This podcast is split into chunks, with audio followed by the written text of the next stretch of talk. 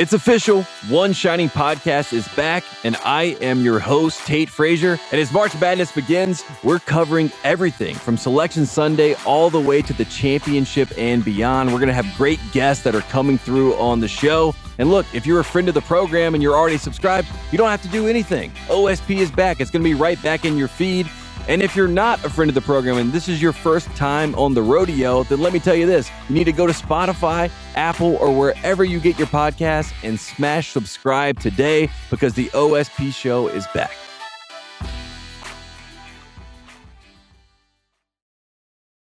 It's the Ringer Gambling Show presented by FanDuel. The road to the NBA Finals starts now, and FanDuel is the best place to get in on the action. Right now, you can check out the new and improved Quick Bets, which are back and better than ever for the NBA playoffs on FanDuel. Find what you're looking for faster and easier with more props right at your fingertips. You can check out live bets like three minute markets and exclusive live bets like quarter player props, player assist combos, and more. So download the app today and bet with FanDuel, official partner of the NBA. The Ringer is committed to responsible gaming. Please visit rg-help.com to learn more about the resources and helplines available and listen to the end of the episode for additional details. Must be 21 plus, 18 plus, and present in select states. Gambling problem? Call 1-800-GAMBLER. Visit rg-help.com. This episode is brought to you by Cars.com. When you add your car to your garage on Cars.com, you'll unlock access to real-time insights into how much your car is worth. Plus, view its historical and projected value to decide when to sell. So when the time is right, you can secure an instant offer from a local dealership or sell it yourself on Cars.com. Start tracking your car's value with your garage on Cars.com.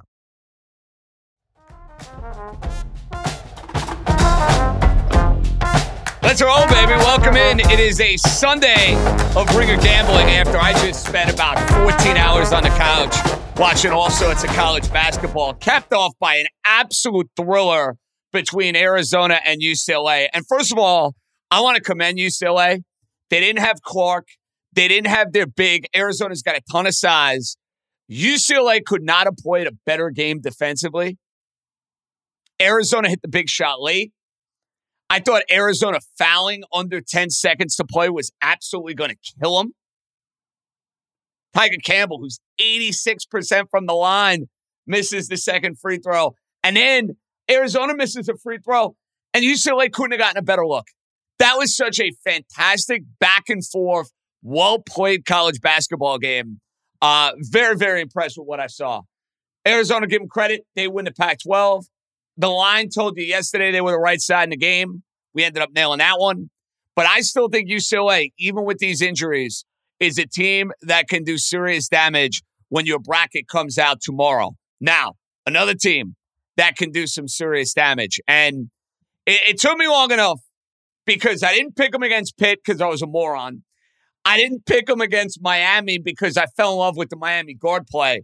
There was no way in the world I was passing up an opportunity to take Duke today. How about Duke's defense? And I understand Virginia at times can be an offensively challenged basketball team. They held Virginia to 17 first half points. And Filipowski's a stud freshman ACC player of the year, basically, from a freshman standpoint, 20 and 10. And now they finally have some answers at guard. Roach was really, really good and hit some big plays, made some big shots, you name it, with 23. I may have fired on Duke at 40 to 1 as I was watching the ACC championship game today. And I guarantee it is. When we get a bracket in less than 24 hours, you are not going to be able to get Duke at 40 to 1. So if you listen to this podcast on the Ringer Gambling Show and you want to ride, and I find Duke, quite frankly, way less hateable with Jon Scheyer coaching the team, I'm in, and I hope that 40 to 1 is coming with me to Las Vegas. That obviously depends on draw and matchups and who Duke ends up playing, but we like to have some fun with these futures. We like to add to the portfolio when we can. So I'm in on Duke at 40 to 1. And listen, Virginia's a tough team. I say this in a complimentary way. They're like a bunch of cockroaches. They really are. They never go away. They hit some big shots down the stretch, specifically McKneely, that kind of kept them in it because it felt like Duke was winning this game by a heck of a lot more. But Duke was the better team, and that's why the odds makers had it right. I mocked them. Duke was right and was the proper choice to be favored in this ACC tournament. They're going to win. As far as the rest of the games today, Purdue wiped the floor with Ohio State. I wasn't surprised there. Sooner or later, Ohio State was going to run out of gas. They were missing one of their best players. Too much eating. And that's my fear with this game coming up against Penn State. But my goodness, how good was Penn State today? Now, Penn State at the end of the game did everything in their power to let Indiana back in it. They couldn't handle a press. But what I know about Penn State is Pickett has got a very crafty game. Can play inside, can play outside. He's very unique. Lundy and Funk, they hit outside shots. That's why I think Penn State is set up to have some success next week. The problem is they might have played themselves into that 8 9 game. I actually would have liked Penn State more if they were in that 10 seed range or that 11 seed range, because I think they would have had a little bit of a more favorable draw. Now they're going to get the 8 9 and they're going to be matched up with a one seed. We'll get to Purdue and Penn State in a minute. Want to commend Marquette. They smoked Xavier. I couldn't have been more wrong on that game. That game was over basically before it even began. Holy smokes, what a performance. And then you got to give Texas a lot of credit. Texas loses their coach a really good tournament coach in Chris Beard. That is the sort of element that could destroy a team. For Texas to go in Kansas City, outscore Kansas by 14 points in the second half, they finally get Marcus Carr going. Texas is going to be a team a lot of people like, and I would not be stunned if you see Texas on the one line tomorrow. Right now, my gut feeling with the one line Purdue is going to be there. Houston, who we'll get to, they're going to be there. Bama, who was not impressive today against Missouri, but good enough today against Missouri, and A&M against Vandy. I mean, that was just no contest, no competition as far as Vanderbilt is concerned. But Kansas, Bama, Purdue, and Houston, I think more than likely are going to be your number one seeds. And I think UCLA is going to get the shaft on being a one because of the injuries that they have. But I think they'll go and put UCLA out in the West region. Now, as far as the games we have today, not going near the Ivy League game, no interest with Princeton and Yale. Yale is a three and a half point favorite, not going near the game. I am absolutely betting Bama tomorrow against Texas A&M. Now, when A&M and Bama matched up in the regular season head to head. Texas A&M, remember, got them a week ago. 67 to 61. They were favored in that game. To me, this has classic revenge spot written all over for Alabama. And listen, say this about Alabama. They're a team that has been able to find a way to handle distractions quite well this year. Give them credit for that. And if you're wondering what the KenPom line on this game is, it's six. The odds makers have it at four and a half. So to me, you're getting a little bit of value there if you want to go in that direction. So I think Bama will absolutely be a play for me. I expect them to get it done. Now, Big Ten title game. Every basketball instinct tells me that Penn State has absolutely no answer for Edey inside because Penn State is a very undersized team. In fact, I was I was surprised, quite frankly, that Jackson Davis didn't have more success getting inside against that Penn State defense. They did a really good job. It also helps that the guards were disruptive, made plays, and they hit some shots. Penn State and Purdue, the line is at six. Public right now is all over Purdue laying the six. The money, on the other hand, is coming in on Penn State. Listen, this might not be my smartest play of championship week, I've taken Penn State in every single one of the games they've played. I had them against Illinois. I had them against Northwestern. I had them against Indiana. I almost feel obligated, quite frankly, to stay on the ride. And, and that's exactly what I'm going to do here. I'm taking Penn State, and my hope is they're going to speed the game up. And my advice to Penn State would be pressure this Purdue team. Don't let them run half court sets. Don't let them get the ball to Edey at will. You get Edey in the half court, he could go for 40 and 20. I mean, he came pretty damn close to doing that against Ohio State today. a lot of ball denial, speed up the game. I'm going to grab six. You know what? If Penn State loses this game by 20, and they got smoked by Purdue in both regular season matchups. So I'm well aware this matchup doesn't necessarily favor Penn State. They've been good to us here at Ringer Gambling. We're going back to the well with Penn State. Not playing them on the money line, but I am going to take them to plus the six points. Now, Houston and Memphis tomorrow is interesting because we have no idea at this point if Sasser is going to be able to give it a go. He got hurt in the game against Cincinnati.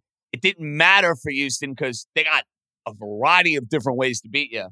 And right now, if you look, Houston, Memphis, KenPom has the line at eight.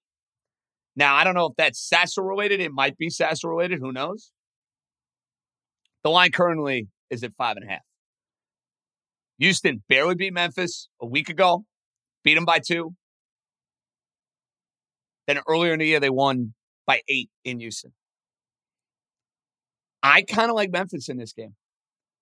They've played them tough. They're not going to be intimidated by Houston.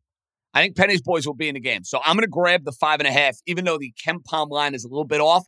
Think the KenPom line is off, though, folks, because of the fact that you can't really account for the Sasser injury. So I don't know if the computer metrics are doing so. And then finally, I want to commend first off Keith Urgo and the Fordham team. I didn't like them in today's game. I thought the clock would strike midnight. They played their tails off. Their top guard got hurt. That ended up killing them. And, Dayton was the better team. There's a reason why Dayton beat them not once but twice in a regular season. I like Dayton tomorrow against VCU. Now I haven't seen these A10 teams a ton. I'll be the first to admit that. I think a lot of the public bettors are going to be prisoner of the moment of VCU, dominant over St. Louis, dominant over St. Louis, and the head-to-heads. Remember, Dayton got the better of VCU.